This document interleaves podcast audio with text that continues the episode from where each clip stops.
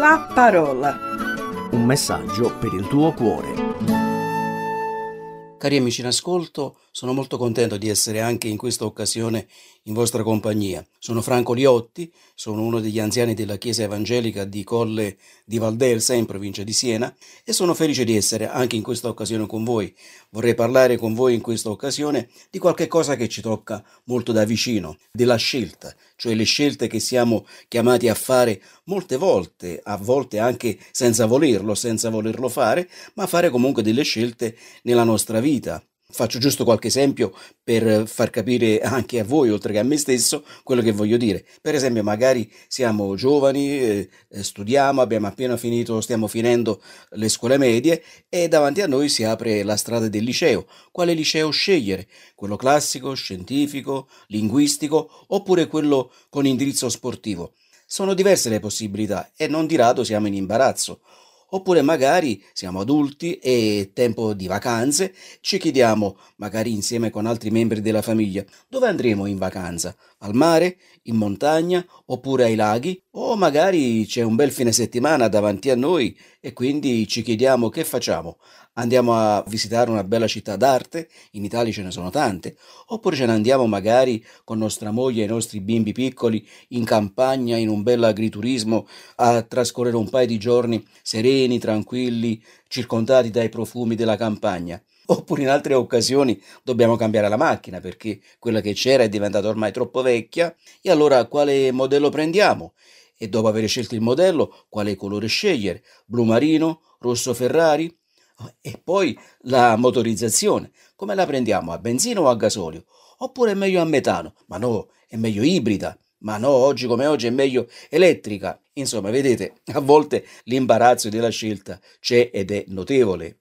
E non di rado le nostre scelte vengono in qualche maniera condizionate, influenzate. Possono essere compagni di scuola, amici di famiglia, possono essere i genitori o gli stessi figli. E se poi la scelta che facciamo ci dà buoni risultati, beh, eh, sinceramente siamo contenti, siamo felici, ci saremo soddisfatti. Se invece la scelta che abbiamo fatta risulta sbagliata, eh, allora quello è un bel problema, perché magari ne portiamo le conseguenze, ma forse in qualche caso per qualche anno, ma in altri casi anche per tutta la vita. E non di rado cerchiamo poi di incolpare qualcuno che magari ci ha dato un consiglio che secondo noi è stato totalmente sbagliato.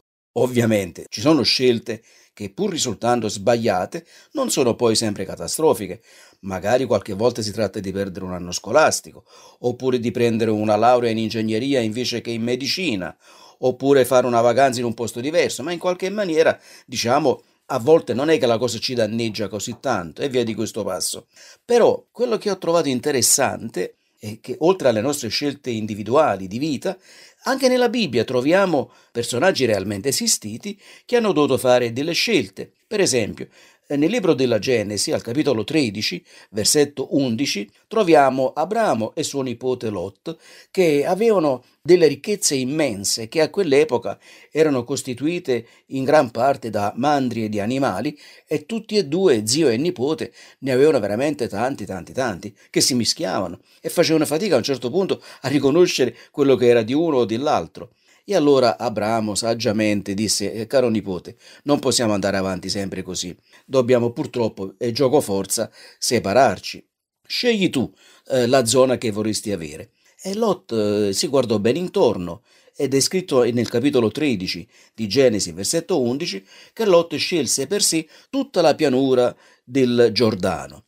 Fu una scelta mh, dal punto di vista, come dire, degli animali ottima perché avevano tanto pascolo a disposizione, ma fu una scelta che sì, fu di comodo, ma risultò estremamente dannosa sia per lui che per tutta la sua famiglia. Infatti, se voi poi andate a leggere questi capitoli nel libro della Genesi, voi troverete che Lot veramente si è trovato in un mare di guai. Un altro episodio, diciamo, uno di tanti, ho scelto soltanto qualcosa, in cui si vedono delle scelte da fare, ci viene raccontata dal libro, sempre nella Bibbia, il libro di Giosuè, esattamente capitolo 24, versetto 15 dove Giosuè, che è stato il condottiero del popolo di Israele portandolo alla conquista della terra promessa, a un certo punto dice è come se avesse detto ragazzi, qui bisogna fare una scelta.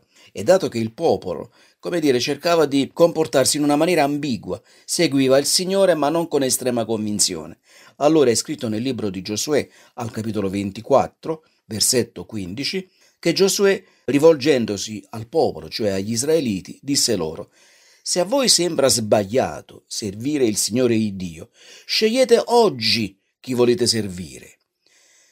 In altri termini, disse Giosuè, non si può camminare con due piedi in una scarpa. Disse, per quanto riguarda me e la mia casa, serviremo il Signore. Ripeto, questo è scritto nel libro di Giosuè, capitolo 24, versetto 15. In altri termini, non si può vivere con due piedi in una staffa o con due piedi in una scarpa. Se voi ci provate, non andrete assolutamente da nessuna parte, anzi la prima cosa che farete, sbatterete con la faccia a terra. Purtroppo però ci sono delle scelte che possono essere ancora più tragiche, disastrose, mortali. Vorrei farvi un esempio tratto sempre eh, dalla Bibbia, in questo caso nel Nuovo Testamento. Mi sto riferendo esattamente al processo di Gesù che fu un processo che definirlo una farsa mi sembra anche poco, perché in realtà eh, fu una pagliacciata, perché il Sinedrio, i capi del popolo, già avevano stabilito che Gesù doveva essere eliminato, quindi volevano trovare soltanto una parvenza di legalità. E allora noi andiamo a leggere, in questo caso io vi leggo alcuni versetti nella Bibbia, esattamente nel capitolo 27 del Vangelo di Matteo, vi leggo inizialmente i versetti 11 a 14, dove si parla proprio del processo di Gesù. È scritto così: Gesù comparve davanti al governatore, sarebbe Ponzio Pilato. Gesù fu portato da lui, il governatore lo interrogò dicendo: Sei tu il re dei giudei? Gesù gli disse: Tu lo dici. Essendo accusato dai capi sacerdoti e dagli anziani, Gesù non rispondeva nulla. Allora Pilato gli disse: Non senti quante cose dicono contro di te? Ma Gesù non gli rispose neanche una parola e il governatore se ne meravigliò moltissimo di questo fatto. Pilato, insomma, vedendo che Gesù non si difendeva, si rendeva conto che quest'uomo era del tutto innocente e allora cercò in qualche maniera di liberarsi da quella brutta situazione e diede al popolo la possibilità di fare la sua scelta. Diremmo noi oggi si comportò in una maniera cosiddetta democratica. Vi leggo ancora nel Vangelo di Matteo capitolo 27, dal versetto 15 al versetto 18. È scritto così: Ogni festa di Pasqua il governatore, ripeto, Pilato, era solito liberare un carcerato, quello che la folla voleva.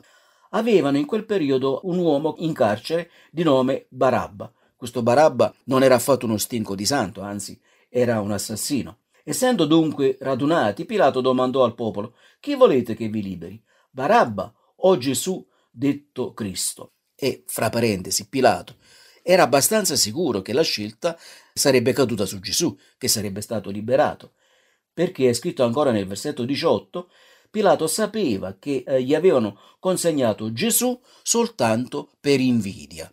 Quindi Pilato aveva capito questo fatto. Invece le cose andarono in una maniera totalmente diversa da quella che Pilato sperava. Vi leggo i versetti 20 a 26, sempre del capitolo 27 del Vangelo di Matteo, dove è scritto così: I capi dei sacerdoti intervennero insieme agli anziani e convinsero la folla a chiedere Barabba e a far morire Gesù. A questo punto il governatore Pilato si rivolse di nuovo al popolo dicendo: Quale dei due volete che vi liberi?